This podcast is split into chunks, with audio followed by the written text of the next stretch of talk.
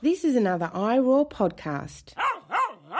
Hi, welcome to Storytelling Animals, a podcast of climate, ecology, and animal justice. Uh, a proud member of the iRoar podcast network of pro animal podcasts. Um, I'm your host, Dayton Martindale, and today's episode, often we talk about books, often I interview book authors. Today's episode is just me. Um, I'm not really talking about a book, though. I'm drawing on, you know, some ideas I maybe learned in books. Uh, and I'm looking at a few recent uh, articles, uh, topics that have been dominating climate and environmental news lately, um, and just kind of giving my two cents or what they made me think about. The first is going to be the flooding in Pakistan, which has been actually absolutely horrific, um, and is reminding me of, you know, I think one of the key reasons that I got into climate in the first place. Um, which is just the massive global injustice of it. Um, so I'll get into numbers in that section um, and basically make kind of a, a, brief case for for climate reparations for the for the global south paid for by the wealthier countries that have done most of the emitting. Then in the next part, I talk about permitting reform and the uh, Joe Manchin supported side deal for uh, streamlining permits of both fossil fuel renewable transmission, hydrogen, nuclear, and all sorts of energy projects, but as you may have heard, among them fossil fuels. Um, he, yeah, he wants to streamline the permitting process for those. Um, some Democrats are on board, some so far have not been. Um, and I get into the pros and cons of that. You know, in that section, I, I do refer to the Inflation Reduction Act as a net positive. I think that that it is a net positive, but also that sort of net isn't necessarily the best way of thinking about it. It does both good and bad things, and the good things don't make the bad things not happen. And then last, I talk about um, some discourse that I hope anyway was mostly on Twitter about plastic bags um, and the misleading use of a chart that purported to show that single use plastic bags actually had lower environmental impact than reusable bags. This was already a misreading of the chart, and the chart itself was a, I'll say, at least misleading representation of the underlying study. So I get into that. Uh, clear the air a bit and talk about maybe why people are so quick to believe that hippie environmentalists who use reusable bags are actually wrong. Um, look, maybe sometimes they are, but in this case, they weren't. All right. Um, hope you enjoy the episode. Uh, if you do, please like, rate, subscribe. Uh, if you're interested in future episodes, um, please sign up for my free weekly newsletter. The link is in the episode description, along with some other links about um, the issues discussed in this podcast. Thanks so much.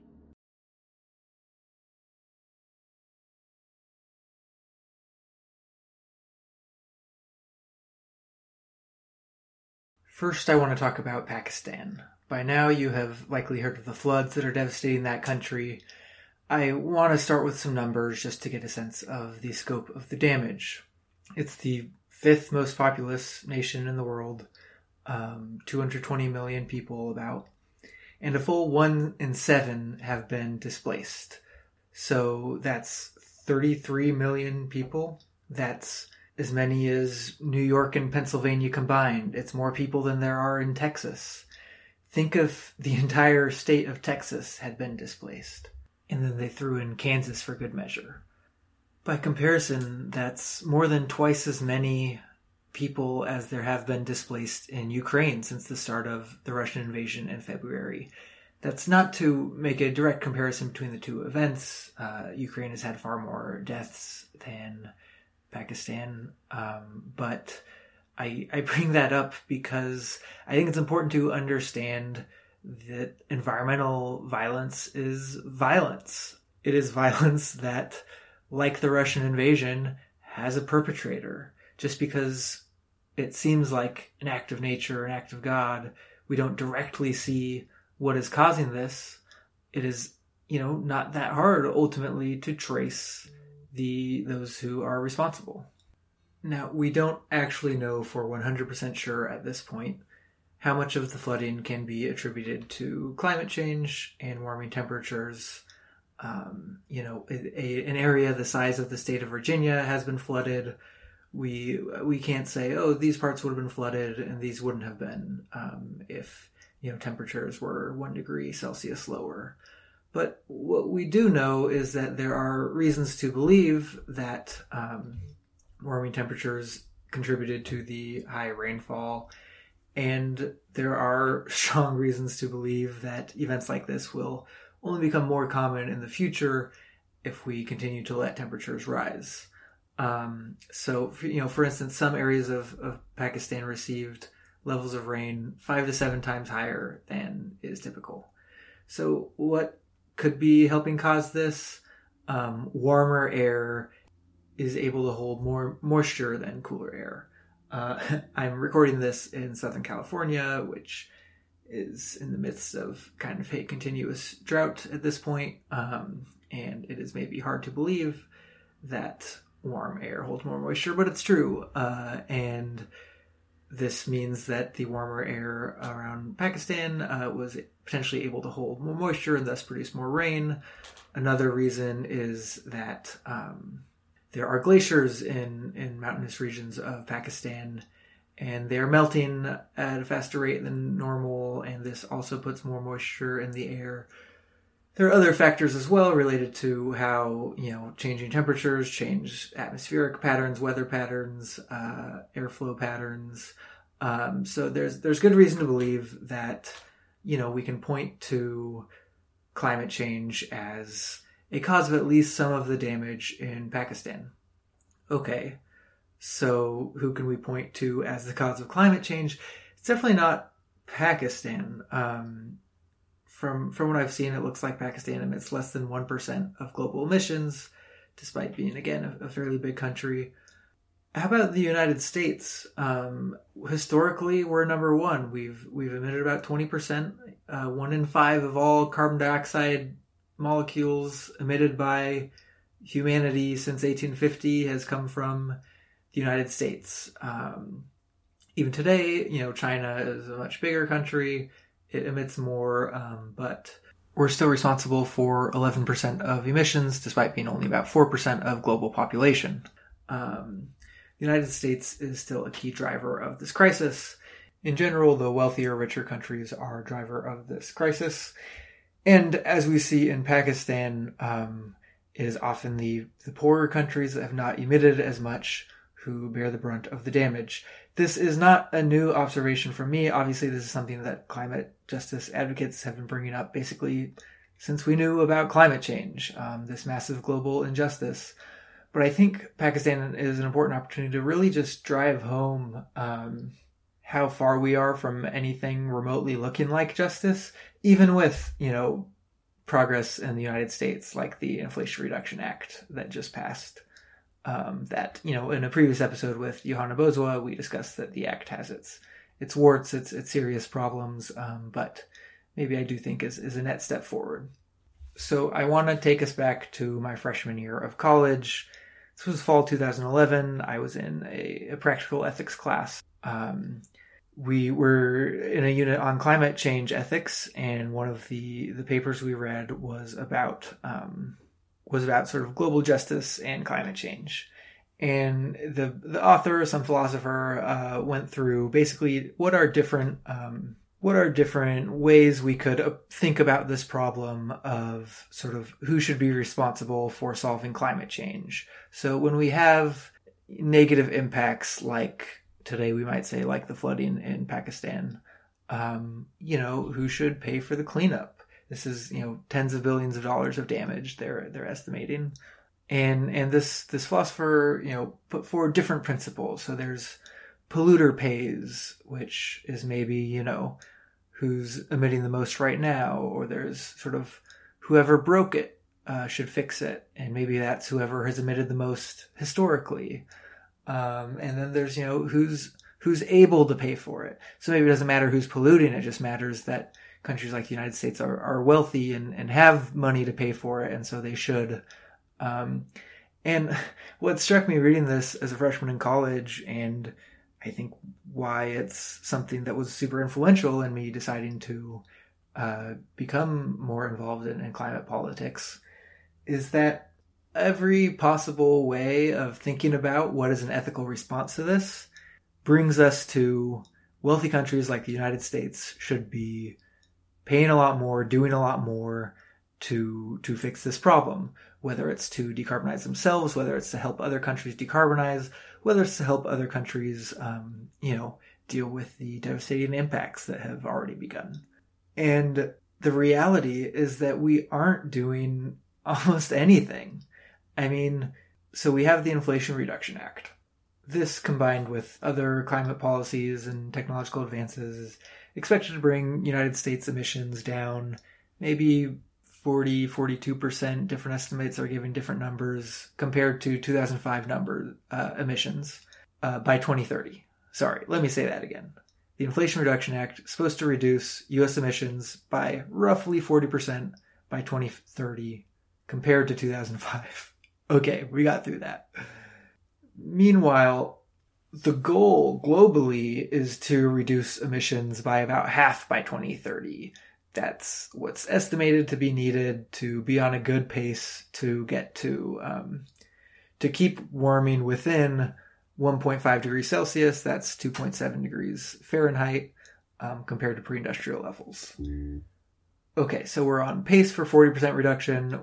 To be in line with, you know, the global goals, we should be aiming for 50%, right? Well, that means, you know, we're doing okay. Maybe we just need some more policies over the next eight years to to get us there, but it seems like we're on track, right? But again, why should we be expected to reduce 50% and Pakistan also be expected to reduce 50%? Why should our relative burden be equal when, again, we are the ones responsible for this mess? We have, are the ones who have been emitting more um, historically. Uh, you know, a any acknowledgement of this would suggest that we should be reducing by much, much more than 50% by 2030. And yet, yes, you hear that from groups like Sunrise or the Climate Justice Alliance or, or climate justice groups, but you don't hear that from, uh, you know, any any really mainstream politician is not putting forward a plan to by 2030 be significantly more than 50% reduced emissions. The other issue with this is that in many ways the first 50% is the easiest 50%. Um, you know, as as huge a project as it's going to be to build all those solar and wind panels to to start phasing phasing out fossil fuels from the electric grid and, and to switch to, you know, more electrified transit and electric cars for transportation there's there's all these harder things too, like shipping, aviation, cement, steel, and yes, there are ways to deal with those. Um, and you know, some of what's in the Inflation Reduction Act is also going to start dealing with those or start dealing with those. But getting even 50% reductions by 2030 does not necessarily mean we're on track to then get all the way down to zero. So anyway, long story short, domestically we should be doing way more but perhaps even more important is helping other countries decarbonize.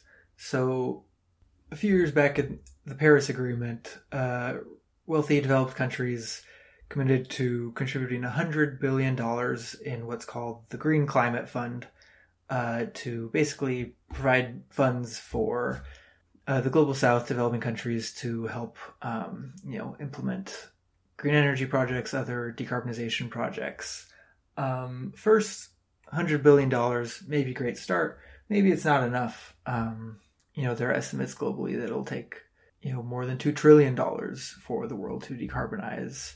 You know, not all of that might be the sorts of projects that the Green Climate Fund covers, but when you consider that the flooding in Pakistan is already responsible for about $30 billion in damage, $100 billion, three times that, doesn't really sound like enough to help the whole global south decarbonize and, and deal with climate issues. Okay. What's worse, though, is that most wealthy countries aren't remotely coming close to uh, meeting this goal. The U.S. initially pledged three billion dollars under Obama. The Obama administration did not pay all this three billion, and then and then uh, Trump backed out of the Paris Agreement, so we never even did that. Um, again, responsible for about twenty percent of historic emissions. Uh, we were going to do three billion dollars toward this hundred billion dollars, and then we didn't even manage to do that. Biden gets us back in the Paris Agreement, comes along, uh, requested in his budget earlier this year a whopping 1.6 billion dollars for the Green Climate Fund. It's more than before. But again, these are paltry numbers compared to the scale of what's happening. Again, US 20% of historic emissions. I know I've said that a lot. Look at Pakistan 66, excuse me, 33 million people displaced. If you say 20% of that is 6.6 million, that's the entire populations of Los Angeles and Chicago combined. It's more people than live in Colorado, twice as many as live in Utah. I, I'm just trying to get a sense of if you say this is a climate change induced disaster, which again, how much it's climate change induced remains to be worked out. But let's just say it's all climate change induced. If you say the US is responsible for 20% of that, then the US is responsible for displacing 6.6 million people. This is more than in many, many states. Again, it's huge. It's as surely as Russian troops invaded Ukraine, US emissions are invading other countries, are displacing people, are killing people. There is blood on the hands of this country. It's not something nice we do when we give money toward other countries. It's something that we are morally obligated to do. I I don't want to harp too much longer on this because it's maybe a bit obvious to many of you. Um, but two things I do want to bring up is that Pakistan uh, is billions of dollars in debt. Um, one proposal put forward by the Climate and Community Project, uh, which is a climate policy organization that I've interviewed some people from there on this podcast. Um, one of them is Olufemi O. Taiwo. He uh, co-authored a, a, report on um, the role of debt in climate reparations. Uh, you know, the debt from poorer countries that is too rich countries should be canceled.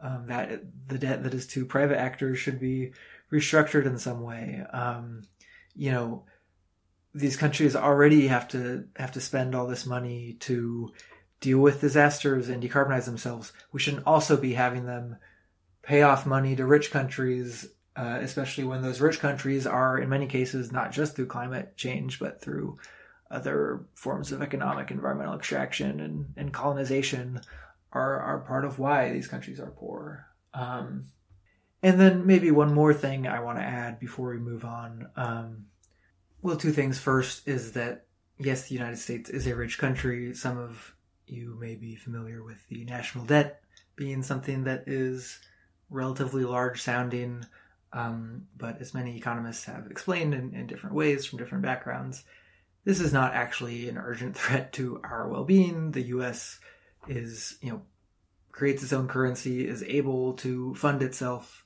Um, we should not be worried about the debt. We should be worried about climate climate change, um, and I think we should be worried about people, uh, each other, um, and that includes people who don't live here. And yeah, just morally, the the case for climate reparations is so solid, and it's I think just deeply upsetting and absurd that it's so far from um, public discussion outside of outside of the progressive circles. And the second thing, um, regular listeners know I like bringing up uh, Amitav Ghosh. Uh, one of the things he writes in his recent book, The Nutmeg's Curse, is about how, um, and he also mentions this in, in The Great Derangement, his, his prior nonfiction book about climate change, is about how um, basically the United States and other wealthy countries kind of created this conception of what is the good life, what is what does it mean to be wealthy? What should other people aspire to? Um, and obviously, for centuries, systematically denied this uh, to to people in other countries. Um, in many ways, U.S. wealth was built on extraction from those other countries. And so we get to the present, uh, and we realize that if everyone in the world lived like people in the United States, we would destroy uh, you know, we would destabilize the climate, destroy so many humans and other creatures so much even faster than we are now. It's simply not sustainable. And I, and I think part of that global justice element of climate change is not only financially providing for other countries canceling their debt and stuff like that, um, you know, helping out in disasters, but giving up on a conception of the good life that um, just is fundamentally one that can't be shared by 7 billion people. And, uh, you know, what Ghosh and others point out is that we can change this. We can still have good lives. They'll just maybe look different and you know, when when countries like the United States set set different standards uh, that can hopefully resonate outward. Okay, so one of the things that to me is just crucial here, to me is one of the central challenges of climate change is when we talk about, oh, why aren't, you know, US politicians campaigning on giving trillions of dollars to other countries? Uh, people in other countries don't vote for US politicians. Um, and obviously, I think there are lots of reasons we can say that um, US politicians aren't necessarily listening to their voters, uh, or at least voters are not, the average voter is not, you know, maybe the primary uh, voice that a average U.S. population is is listening to. They're maybe more concerned about corporate donors or, or media perceptions or whatever. But nonetheless, there is a problem, I think, when the actions of a so-called democracy have such fundamental effects elsewhere in the world that there is no way for um, those other people to have any say in our democracy. How do we reform democracy to be both uh, more global, to include um, to make sure people have voices who who aren't heard, whether that's people who live there, whether that's future people, whether that's non-human people. Um, I think all of these are some of the the thornier and more interesting questions raised by climate change um, that on some past episodes and hopefully some future episodes we, we grapple with on this podcast. Okay, the reason I bring up democracy and climate change uh, is because the part two of this episode is about permitting reform. Uh, many of you have no doubt heard that as part of the deal um, to that got Manchin, Senator Joe Manchin from West Virginia, to agree to the Inflation Reduction Act, um, which was kind of a reduced version of Build Back Build Back Better, uh, but still ultimately a, a, positive climate bill with some very negative elements. Um, part of why Manchin even agreed to what he agreed to is um, on the sort of promise from Senate Majority Leader Chuck Schumer that uh, Democrats would pass permitting reform. What is permitting reform? Well, on the surface, it maybe could be a good thing. Um, so this is a big asterisk uh, don't don't quote that part out of context. Um, because we're gonna have to build a lot of solar panels, wind farms, transmission lines, um, you know, green hydrogen projects, potentially other uh, forms of energy, geothermal, what have you. Um, and building in this country often goes slowly. Um, so, sure, maybe we should look at ways to streamline the permitting process and be able to build some of this stuff faster. Okay, but permitting reform, as it's actually being proposed, is I think something to be a bit more worried about. So, we don't have like a full bill or anything, but there is sort of a one page document that's been, you know, tossed around, and um, a couple things stand out immediately. One is that as Manchin wants it, this permanent reform bill would would prioritize fossil fuels in the same breath as they prioritize renewables. Um, he explicitly demands sort of an all of the above, you know, energy approach. And second, uh, it requires um, streamlining and improving the Mountain Valley pipeline, um, which is in West Virginia, which climate justice advocates have opposed for years. Uh, they don't want another pipeline, um, but Manchin does. He's from West Virginia. He's someone who seems to really like fossil fuels. And critics of the plan say that's what's going to benefit most uh, fossil fuel pipelines. Um, and maybe it's a good thing that uh, our environmental laws allow us to drag out those fights and oppose them. Now, there are examples of people opposing wind farms, solar farms, um, transmission lines that would connect renewable energy sources to places that need it. Um, and, you know, I do think some people with mostly good intentions are getting a little, uh, you know, are sympathetic to permitting reform in the abstract because they think, well, yes, maybe we'll also get some new pipelines, but if it makes it easier to build renewable energy and transmission lines, um, isn't that worth it? And I think a couple things. First is that it's not necessarily just renewable energy that is going to get us out of this problem. We have to, the problem is the emissions from fossil fuels. We, one way or another, we have to actually close down and stop building fossil fuel infrastructure, not just keep building renewables. It's, it's not enough to do both, build renewables and fossil fuels. Like a big part of this, maybe the, the most urgent part, is to stop building the fossil fuel stuff. So this doesn't necessarily address that. And second, you know, I'm, I'm sympathetic to the idea that we want to build more renewables faster. Um, what I'm not sympathetic to is that progressives should simply roll over and accept to deal with the devil that includes more support for uh, fossil fuels into the future. So there was a great article in Vice um, by the journalist Aaron Gordon about the National Environmental Policy Act um, that is the subject of some of this uh, controversy. Um, yes, it does tend to go slowly. He found. Um, so first, only only about one percent of projects actually go through uh, environmental impact statements, which are kind of the boogeyman of some of the people pushing permitting reform, and are long um, reports and analyses that have to figure out what the environmental impact of a project can be, and you know advocates often use these these statements to slow down projects, block them, oppose them. Um, most only need an, an, a, a, less intensive environmental assessment, if that. Um, and so, first, uh, just it's important to know that most building projects aren't going through the most intensive project process. Excuse me.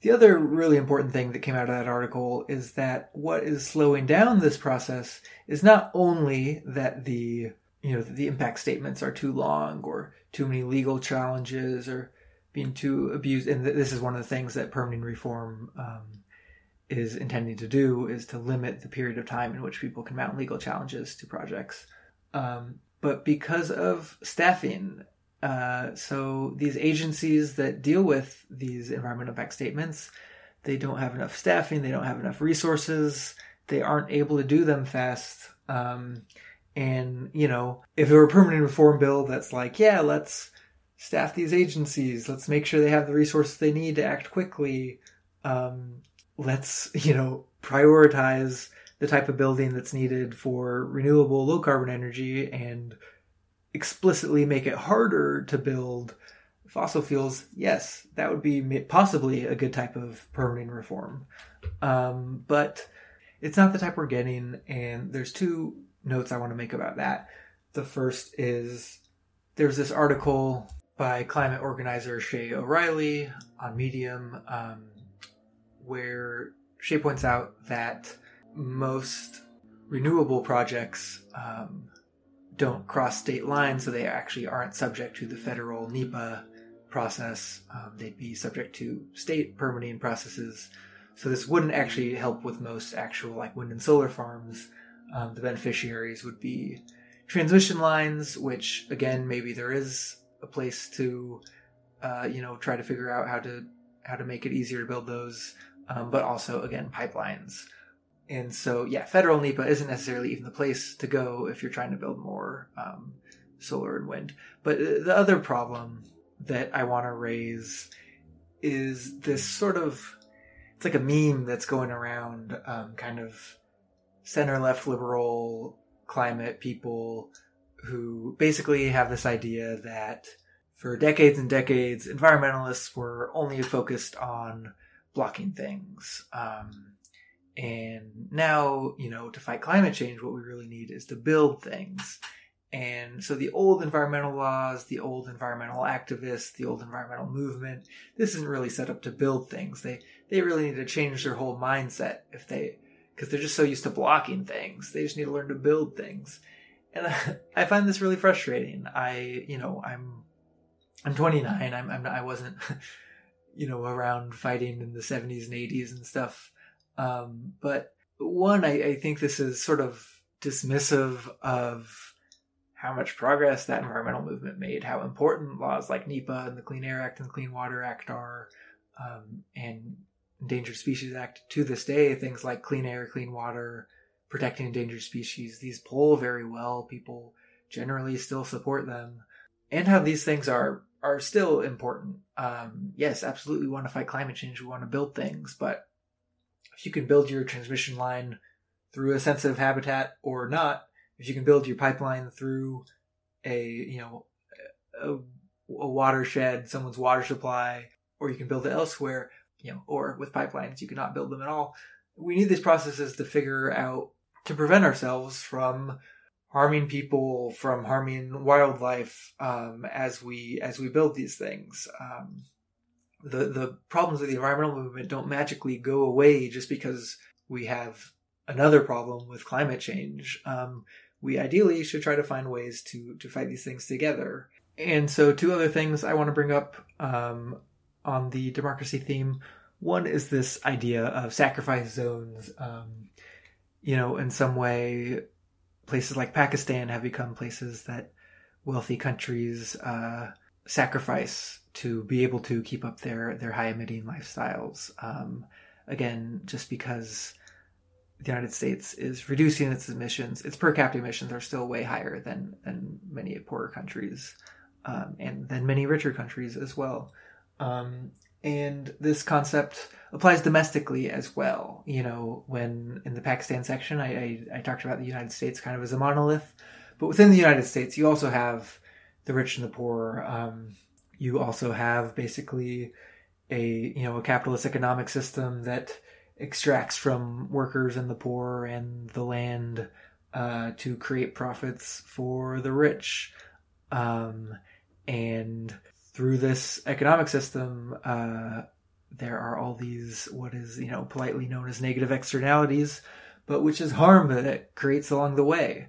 Um, and that is not only emissions. Yes, it's emissions, um, but it's also these localized impacts. Um, it's you know water crises like we got in Jackson, Mississippi, droughts like we have in California, um, and it's people displaced because you need to mine for metals where they live, or because you want to build a pipeline through their property, or what have you. Um, and you know, I really think it's worth thinking about if that's the kind of world we want to create through our response to climate change.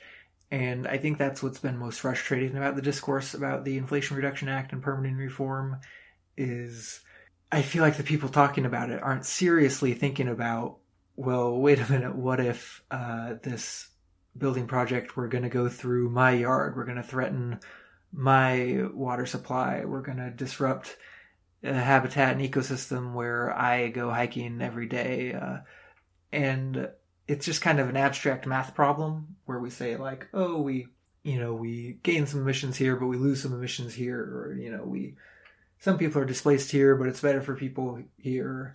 And yeah, maybe on one level that's true, um, but I also think that a we should keep track of who are the people who we are sacrificing in each case and what a coincidence. It's people of color it's indigenous people it's the poor working class. Um, and and b is that actually climate justice? No it's clearly not. Um, and what this has to do with democracy is that democracy isn't only or isn't just uh, you know a majority riding roughshod over everyone else. Um, it's also hopefully you know making people making sure people have some meaningful say over their lives. So when we talk about these issues, um, there's a great piece in Los Angeles Times. The reporter Sammy Roth talks about yes, it will be a challenge to build all these um, solar and wind farms and, and transmission lines and whatnot. Um, but someone he interviews uses the phrase "go slow to go fast." This idea that if you actually engage the community, engage people around, uh, you know, talk to them about the issues, talk about what's bothering them, that there are ways um, to you know get community involvement, get community support, uh, and it doesn't necessarily always have to be antagonistic. Um, as an example, he he mentions that there has been a lot of discussion between sort of desert conservationists and the solar industry over where in California's deserts it's okay to put solar panels and where we want to preserve habitat for you know bighorn rams and desert tortoises and, and creatures like that. Um, I would, of course, also add that we should think about whether we always need uh, more wind, more solar. Obviously, at this point we do, um, but we can think about ways to be more efficient, ways to use less energy, so that ultimately we don't need to build quite as much um, as we might otherwise have to. And for my last point on permitting reform, I want to bring in an article by Jonathan Chait in New York Magazine. Last week, he made the genuinely wild claim that quote, the greatest enemy of the green energy revolution is climate change activists, close quote, um, because of their opposition to permitting reform. In the article, he basically makes it sound like climate activists are concerned about permitting reform mainly because they hate Manchin, and he can't figure out why we hate Manchin because didn't Manchin just help pass the biggest climate bill in history? Um, but as discussed earlier in this episode, and in previous episodes, this bill, while maybe a net positive, wasn't near good enough. And in fact, we have Manchin to blame for not being better. Um, there was a better climate bill on the you know on the offer that he opposed last year. Um, and you know, going back further, you have Manchin and, and Biden and kind of the whole centrist wing of the party to blame for not having a more ambitious Green New Deal earlier uh, as well.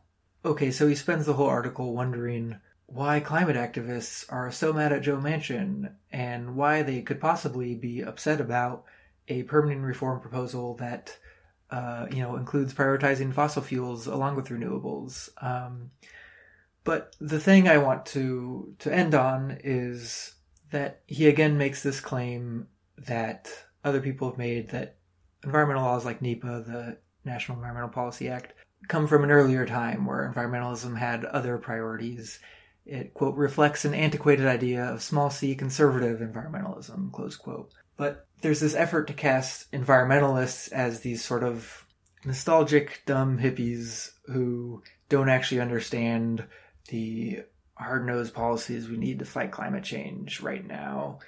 And I think that's what some of the pro permitting reform discourse relies on as a stereotype. And I think maybe there are areas where the stereotype has an element of truth. But again, it's it's so short-sighted of the fact that yeah, we still have all these other environmental problems. Even if climate change were solved today, there'd still be air pollution, water pollution, soil pollution, nutrient runoff into rivers that's destroying species, you know, wild vertebrate populations just plummeting. It's bonkers to me that just because we have a serious thing like climate change, all of a sudden everyone eh, people who claim to be liberal people who claim to be democrats seem to have forgotten um, that there was a reason for the environmental movement um, even before climate change. And that's going to be my segue into the final segment of this episode uh, which hopefully will be the shortest one which is about plastic bags. There was a tweet going around a week or two ago from Alec Stapp who's the co-founder of the institute for progress a, a think tank he says, Here's a fact that most people don't know. Single use plastic grocery bags are actually the environmentally friendly option by a huge margin. Okay. And he posts, uh, with no link, this image of a graph from Our World in Data, which I think generally does good work, um, but it's grocery bag comparisons of environmental impact. And it shows that you would have to reuse an organic cotton grocery bag 20,000 times to, this is from the graph description, quote, to have as low an environmental impact as a standard single use plastic bag, close quote. Okay, so there's a few problems here. First off, the graph it just definitively does not show what Stapp says it shows. For instance, a woven polypropylene uh, recycled reusable plastic bag. So yes, it's it's made of plastic, but it's reusable you'd have to use it 45 times to have as low an impact. Okay, if you go grocery shopping once or twice a week, then yeah, you're there in less than a year. If you keep the bag for two or three years, it's clearly way better than a single use plastic bag. Um, so the claim that a single use plastic bag is actually the most environmentally friendly option by a wide margin is only true if you assume that you also single use bags that are meant to be used many, many times. But if you go to the study, where do these numbers come from that organic cotton, uh, you have to use it 20,000 times, or conventional cotton, you have to use it 7,100 times? They come from the Danish Environmental Protection Agency, and it compares different bags across a variety of environmental types of environmental impact from carbon emissions to water eutrophication, etc. But it doesn't give you a like composite single number uh, to a single metric of how much environmental impact it has. Firstly, I'm not blaming the study for this. That type of number doesn't really exist. There's there's no real way to measure in a single number, um, you know, climate impact, wildlife impact, water impact, etc. Um, but there's maybe an issue with the number it does use for cotton, which which is it just decides to use the the number where it's the most reuses. So the impact here is on the ozone layer. So for organic cotton, you need to use it 20,000 times to have as low an impact on the ozone layer as if you'd been using single use bags that whole time. But for climate, it's only about 150 times, which again, you could, if you ha- keep it around for three to five years, an organic cotton bag is better for the climate than a single use plastic bag. For a conventional cotton bag, all you have to do is use it once a week for a year, and it's as good or better than a single use plastic bag. Um, and it's worth mentioning too that they do assume that your single use plastic bag, you take it home, you unload it, and then you also use it as a trash bag in your home once. Um, so really, they're considering that it's a double use plastic bag, which is fair. Lots of people do this. I do this. Um, but again, single use may be a bit of a misnomer. Uh, so, look, yes, on climate, cotton comes out better. On different other metrics, cotton might be worse. It also depends how you grow the cotton. It depends, you know, do you use electricity for irrigation? Does that electricity come from gas or renewable energy? There are all these numbers that potentially could make cotton much better than uh, single use plastic, and in other cases, make it more similar or even slightly worse, depending on the metric. Um, but I think I think this is a very useful study because I think sometimes our gut instinct of oh, what's the environmental option and what's not might not necessarily be accurate. Um, for instance, you know, I mentioned my freshman year ethics class. I remember learning that um, local food is yeah better for the climate, but but the food miles traveled isn't actually a huge contributor to food's carbon footprint. You know, getting your beans from far away is still way better for the climate than getting your local beef, for instance. Um, there are others, you know, nuclear is is a complicated issue. I I have mixed feelings. I'm still skeptical of it, um, but I think closing down a nuclear plant, which many environmentalists might celebrate, if that power is replaced by fossil fuels, as sometimes happens, then it's not necessarily a, an environmental victory. So I, I agree that there are complications, and we shouldn't just assume a cotton bag is the best option. Um, and maybe we think, are there other fibers we can make it from? Are there these, you know, reusable plastics that that might be better as you know as long as they're managed well in the waste cycle and they're eventually thrown away, which is a whole other issue. But what many people on Twitter were taking this as is like, ah, yeah, the, the dumb hippies trying to ban plastic bags don't actually know science. Um, you know, I, I, saw someone say that, you know, I try to operate not on vibes, but based on science. And so that's why I don't use a cotton bag, because using a cotton bag is evil. It's bad for, actually bad for the environment. But of course, the person trying to go on science, not vibes, didn't bother going to the report, didn't bother figuring out that actually this is about the ozone layer, not about a broad and broader environmental impact. And yes, while the ozone layer was very serious, um, and you know still is serious, it's it's relatively under control now, at least compared to where it was. And I think there's a fair argument that we should be more worried about climate change now, um, as opposed to ozone. And yes, we should also worry about these water issues. I'm not. This is not a go buy an organic cotton bag um, or a conventional cotton bag uh, post necessarily, um, but you know, I, I, try not to use plastic bags. I put stuff in my backpack or or in a cloth bag that I already have, and nothing in that study is telling me that I should actually start using single-use plastic bags. What it's telling me is don't trust vague charts that don't define how they're being measured and go to the source instead. It's telling me people love beating up on people who care about the environment and telling them they're hypocrites, um, telling them they're silly. And yeah, maybe sometimes it's true, but in this case, it wasn't. All right, those are my three topics for today a roundup of recent climate and environmental news. Um, I hope you learned something. I would love to hear any feedback or, or comments from anyone, um, any ratings. Uh, if you appreciate this podcast, please consider supporting it on Patreon. Um, it's about a dollar an episode at the lowest tier, about two dollars uh, the next one up. Um, our next episode, I'm traveling next week, so next week I'm taking off vacation. Don't worry, not on a plane. You can uh, get my feelings on air travel uh, by going back to one of my previous episodes called "Why I Took the Train Instead of Planes" or something like that. Um, and then the week after that is our book club about the parable of the sower by Octavia Butler. That's going to be Thursday the 29th at 5.30 Pacific, 8.30 Eastern. Um, to For more information, go to my website or sign up for my newsletter. Um, and so, yeah, the next episode will be then in, in three weeks, that first week of October. Okay, thanks so much for listening. Um, hope you have a good day. For more great iRoar podcasts, visit iroarpod.com. That's I R O A R P O D.com.